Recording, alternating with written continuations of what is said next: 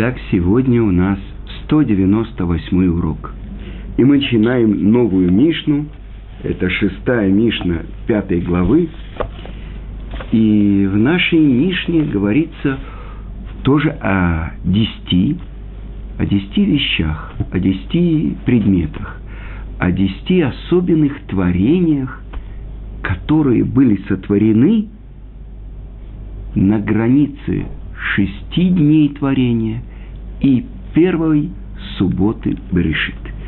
Прочитаем нашу Мишну.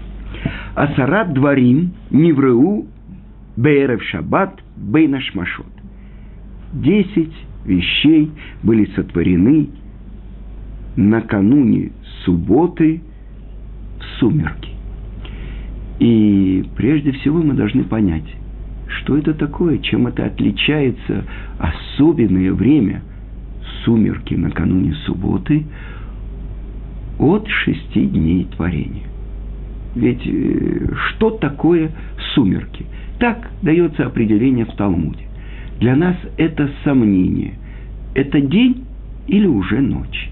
И обычно это после захода солнца. У нас э, в Иерусалиме за 40 минут до захода солнца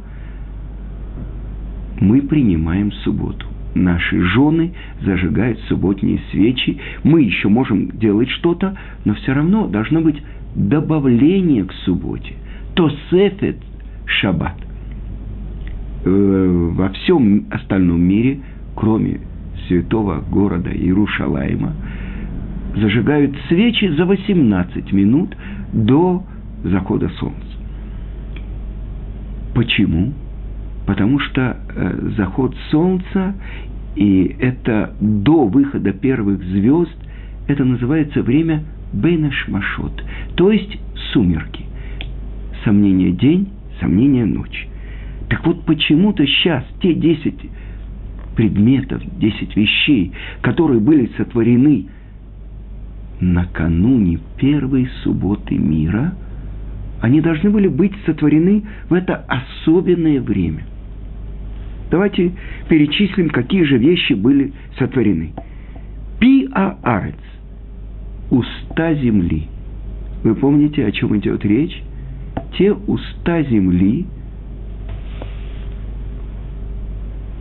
которые открылись и поглотили того, кто выступил со спором против Моше. Это Корах и его а, община. Это уста земли, но еще можно перевести питего, уста бездны, уста земли. Дальше упи абр, уста колодца. И о каком колодце идет речь? Раши объясняет это так это та скала, тот колодец Мирьям, который передвигался с евреями пустыне, и на их остановках из него выливалось посередине пустыни, надо было давать пищу и, главное, питье э, всем евреям. Так вот, это то, что объясняет Раш. С ним спорит Мораль из Праги и говорит, это нужно было бы сказать, колодец, а не устье колодца. Что же объясняет мораль из Праги? В каждом месте, где оказывались евреи, где они оказывались на стоянке, там возникала эта скала, и из ее устьев этого колодца вытекала вода. Это вторая вещь. Дальше. Упи Аатон и уста ослицы. И все сразу вспоминают. Сказано, что в еврейском народе не было пророка, подобного Муше. И это мы учим в 13 основах э, фундаментальных э, принципов нашей веры, которые сформулировал Рамбом. Я верю полной верой, то, что Моше Рабейну был отцом всех пророков, которые были до него и после него. Так вот, о чем здесь идет речь?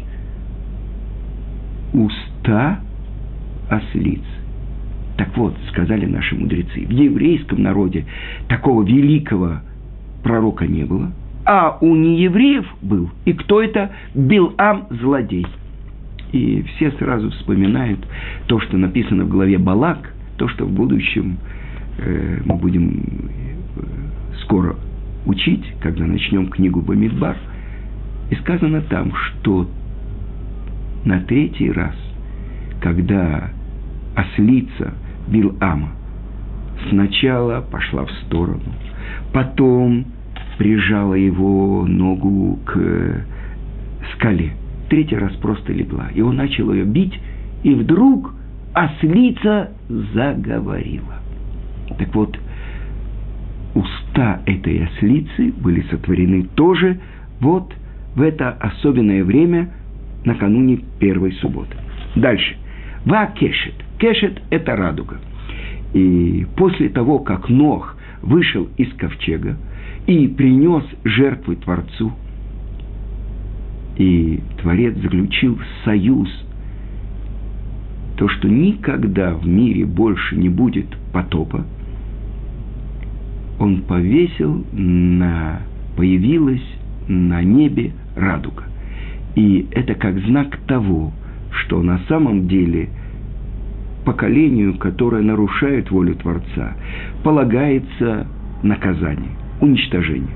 Но это знак перед Творцом, что он поклялся, что нового потопа не будет. Почему?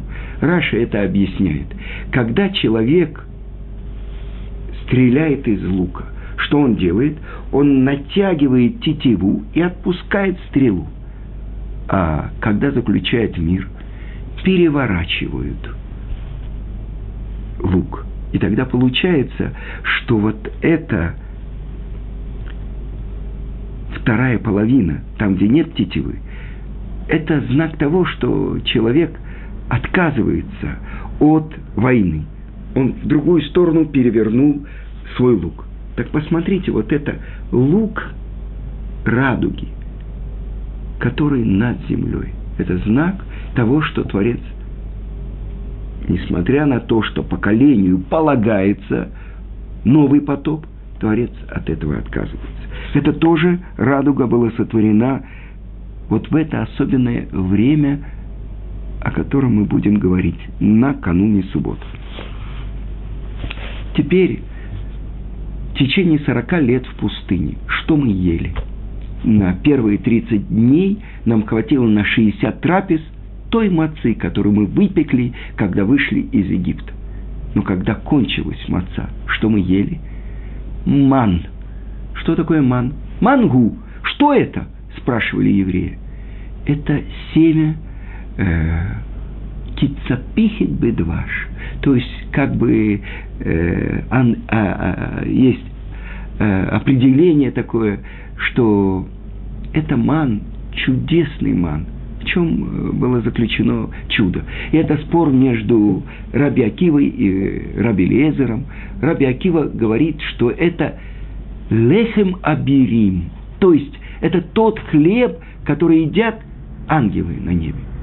А Раби Лезер спорит с ним и говорит, что это такое, какую еду едят ангелы. Они же духовные творения, значит, у них духовная пища. И это говорит Раби Акива, то есть лехем аберим, то есть это хлеб с неба. Но то, что на уровне ангелов, это духовная пища. То, что на уровне человека, это особенная пища. И с этим маном было связаны особенные чудеса, потому что один человек выходил и набирал несколько мешков мана, а у него была небольшая семья. Но был особенный закон, что запрещено было оставлять на следующий день этот ман. Тот, кто оставлял, он заводились черви, и он э, портился. Но тот, кто собирал немного, несколько горстей – он приносил домой, и каждому члену семьи было по два литра объема. Это ман. Больше того, это было как зеркало духовного состояния человека. Если человек был праведником, он тут же возле своего шатра находил достаточно мана для того, чтобы прокормить всю свою семью на один день. Но если он нарушал в чем-то тайно волю Творца, он выходил, мана не было. Он проходил километр, мана не было. То есть у каждого, у каждой порции мана был свой адрес. И это показатель, где ты находишься. Я один раз в жизни был перед великим еврейским мудрецом. Это было в последний год его жизни. Это Рав Яков Исроиль Коневский, Стайплер. И он в царской армии э, повредил слух, и он плохо слышал, надо было писать ему записки. Но когда я вошел к нему, я увидел, что он видит меня насквозь. И как бы я всего несколько месяцев, как начал учиться в Ешиве, и до того, как войти к нему, я повторял последний вопрос из Талмуда, который я учил. Он посмотрел на меня, и это состояние, ну и все были э, там, где делают рентген. Но это состояние, когда ты видишь, что тебя видят насквозь. И он не сказал ни одного слова. И я не сказал ни одного слова. Но я как бы он спрашивал, что ты здесь делаешь? И я изнутри себя нашел один ответ. Я нахожусь здесь, потому что один еврей там, в России, в Сибири, находится в опасности. Я пришел, чтобы просить за другого еврея. Не сказано было ни одного слова.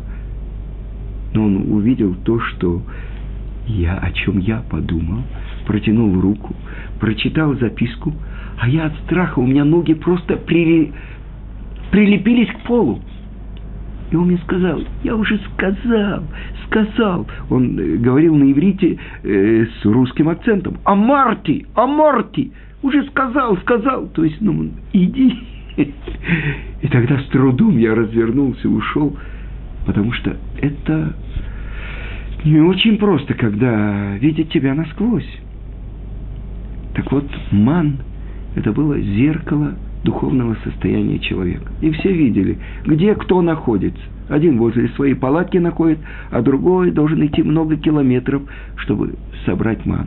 Причем праведники могли ощущать в нем все вкусы мира. Больше того, сказано, что в пустыне богатые учили бедных, они учили их, какой вкус ощутить. Кто-то когда-то ел то, что Авраам Авину давал своим гостям. Язык, приготовленный в горчице. А вы ели зеленые жареные бананы с каштанами. Так вот это то, что учили э, богатые и бедных. Больше того, те, кто не находились на таком уровне, они должны были варить, должны были жарить и так далее – а праведники, они могли брать этот ман и ощутять, ощущать в нем все вкусы.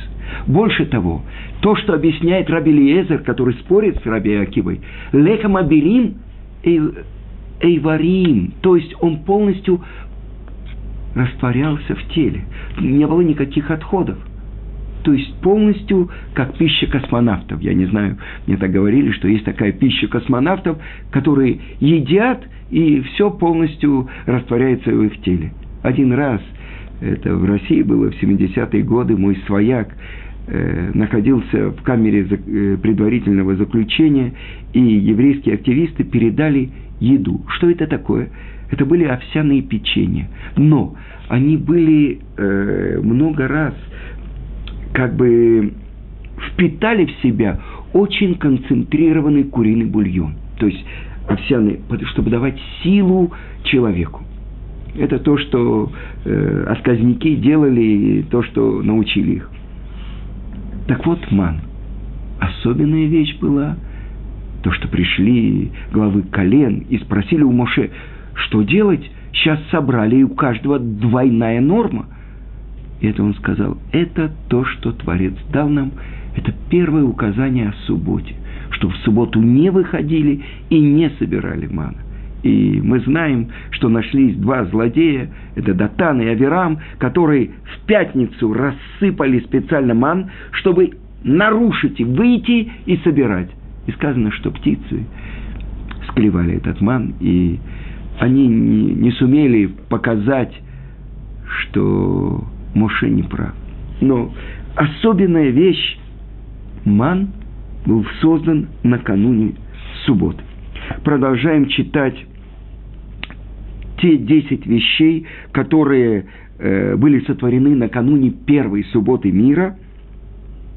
Амате. О чем говорится? Мате – это посох. Мате Элоким. Посох Всесильного. И когда семь дней во время первого пророчества Моше, когда открывается ему Творец в кусте, который горит и не сгорает, и обращается к нему, и говорит о его особенном назначении, что Творец посылает его в Египет, чтобы вывести еврейский народ из Египта, и Муше всячески старается отказаться от этого посланничества. Что он говорит? Кто я такой, чтобы вывести евреев? И кто такие евреи, чтобы сейчас выйти? Ведь прошло всего 209 лет египетского изгнания. Мы знаем, что год длились 10 ударов, которые обрушились на Египет, когда Муше приходит в Египет. И тогда Творец спрашивает у него, что у тебя в руке?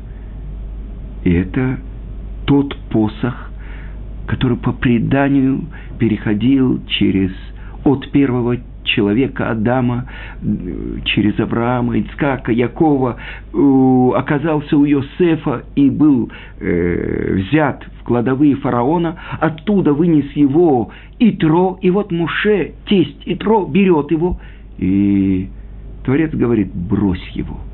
И вдруг Муше в ужасе отшатнулся, потому что этот посох превращается в змея – Представьте себе, это я слышал урок Гаона Рамыша Шапира. Он говорит, посередине пророческого видения, посередине разговора с Творцом, он в ужасе отшатывается от этого змея. Что это значит? Это силы зла, которые существуют в мире, начиная от первого змея, который соблазнил Хаву и Адама, и кончая тем змеем, который правил всем Египтом. И тогда Творец говорит, схвати его за хвост.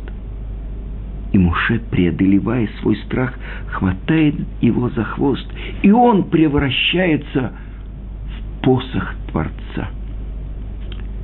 Это действительно, когда мы начинаем задумываться, тот посох Творца, которым Моше совершал все великие чудеса в Египте, рассечение моря, в пустыне, он является этим змеем. И мне сразу вспоминается то, что говорит Рамбам в законах о Чуве. И он говорит, не так, как говорят глупцы народов мира, и недалекие, недоделанные из земли Израиля из народа Израиля, что Творец творит одного злодеем, а другого праведником. Нет. Но каждый человек может склонить себя, то есть подчинить себя и стать праведником, как Мошерабейну, не пророком, не мудрецом, праведником, исполнить свое назначение на своем месте. Либо стать злодеем, как Яровам бен Нават, который сам согрешил и заставлял грешить еврейский народ. Это первый царь Израильского царства. Десять колен Израиля отошли вместе с ним от сына Шлома Рыхавама. Так вот, это посох, который был сотворен накануне субботы. Дальше Шамир. Шамир. Вы знаете, маленький червячок. Когда Шломо Амелах думал, как построить храм, запрещено было железом обрабатывать камни, э, топором, мечом и так далее, долотом. Потому что то, что дает жизнь, храм, который построен был в Шлома, в Иерусалиме, это место, наши мудрецы говорят, где целуется небо с землей, где соединяется небо с землей. Мы учили про 10 чудес, которые происходили в храме. Там, где в самом сердце храма отменяются законы трехмерного мира. Там, где существует прямая связь между Творцом мира и его творением. Так вот, как же можно было вытесать эти глыбы, эти камни? Сейчас мы смотрим в пещерах у стены плача, какого размера эти глыбы? Они многотонные. И есть мнение, что какие-то из них сохранились с первого храма, то как они раскалывались, как они приносились, приводились в Иерусалим? Ответ Шлому достал вот этого червячка, Шамир, который раскалывал огромные глыбы. Это тоже чудесное явление, которое было сотворено накануне субботы. Теперь следующая вещь, о которой говорится. Ах, ктав вамихтав. И что же такое ктав? У нас есть святой язык. У нас есть 22 буквы святого языка. Кто их сотворил? Это то, что открывается здесь. Что? Ктав – это буквы. Это форма букв. А михтав – это надпись. До этого сама форма букв, вы знаете, на святом языке то, что невозможно перевести ни на какой другой язык. Вы знаете, у каждой нашей буквы есть числовое значение. Даже в форме написания самой буквы. Я приведу вам пример. Буква Алиф. Она как будто состоит из трех букв. Посередине это буква Вав. Наверху это буква Юд. Внизу есть мнение, что это буква Юд, а есть другое мнение, что это перевернутая буква Далит. Так вот, если мы посмотрим, это то, что объясняют наши святые книги. Буква Алиф. О ком свидетельствует буква Алиф? Алиф – это один. Кто один? Одного. Кто знает? Одного я знаю. Один – это Творец, который на небе и на земле. Эхад, миодея. Помните, мы пели в пасхальную ночь, последнюю. Эхад, Элокейну, Элокейну, Элокейну, Шеба Шамаим, Уваарец. А докажите мне, что это говорится о нем. И это то, что говорится в Таре. Объясняют наши книги, это свидетельство об Алуфо Шелулам, о верховной силе мира. И так написано в наших святых книгах. Если наверху буква Юд и внизу буква Юд, а посередине буква Вав – то у каждой буквы есть числовое значение. Буква Юд – это 10, Вав – это 6. 10, 10 и 6 – 26. Четырехбуквенное имя Творца. Авая – Юд. Кей – Вав. Кей – это ровно 26. Но это только перпараот мудрости, то есть как бы крошки мудрости – это то, что невозможно перевести ни на какой другой язык. И, наконец-то, скрижали. Это то, что на иврите называется лухот. Скрижали, которые получил Моше 17-го Тамуза. И скрижали вторые, эти первые были разбиты, и вторые, которые были получены в Йом-Кипур – когда Творец простил наш грех золотым тельцом. Так что же такое? Почему скрижали должны были быть сотворены накануне субботы? Что в них чудесное? Так говорит Талмуд, трактат Мегила, что надпись, на них были написаны 10 заповедей, что надпись, которая была высечена на скрижалях, но сказано «харут ала лухот. Харут – это значит пробито насквозь. Так вот, на этих скрижалях можно было читать с одной стороны и с другой стороны совершенно одинаково. Как это может быть? Если бы я вам показал какую-то книгу, то, например, вот здесь написано «лекахтов». Так, с другой стороны, вы понимаете, было бы написано «бот кейхаль». Противоположное. Напишите слово «молоко» в одну сторону, с другой стороны будет полностью противоположное. Здесь с одной стороны и с другой было одинаково. Больше того, вы знаете, что у нас есть буква самых. Самых. Так если пробито насквозь, вот этот бублик, то, что внутри, ведь скрижали были сделаны из драгоценного камня сапфир. Так вот, то, что внутри должно было бы провалиться, это держалось. И конечная буква «мем» тоже. Больше того, написано так, что в первых скрижалях, там, где были записаны 10 заповедей, была вся письменная Тора и устная Тора. Но первые скрижали мы не получили. Их получил только один человек. Это наш учитель Моше Рабейну. И сказано так – как-то Раби Акива давал урок и увидел, что ученики немножко устали, он задал им вопрос. Скажите, была ли когда-то, как звали ту женщину, которая родила 600 тысяч? Все ученики проснулись, приободрились, он сказал, это Йохевет, мать Моше Рабейну, потому что наш учитель Моше был защитным перед Творцом, как весь еврейский народ, как 600 тысяч – так вот, он единственный, тот, кто получил эти скрижали. И из любви к еврейскому народу он их разбил. И Творец сказал, «Яшар кохеха шешаварта», чтобы ты был благословен, и была твоя сила благословена, что ты правильно сделал, что разбил. Потому что если бы Моше Рабейну принес эти скрижали – это было бы вынесен смертный приговор всем тем, кто нарушил волю Творца. Поэтому он их разбил, отказался от своей Торы ради еврейского народа.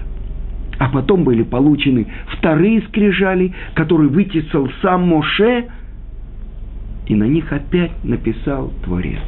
Но мы говорим о скрижалях, которые были сотворены накануне субботы. Но что это значит?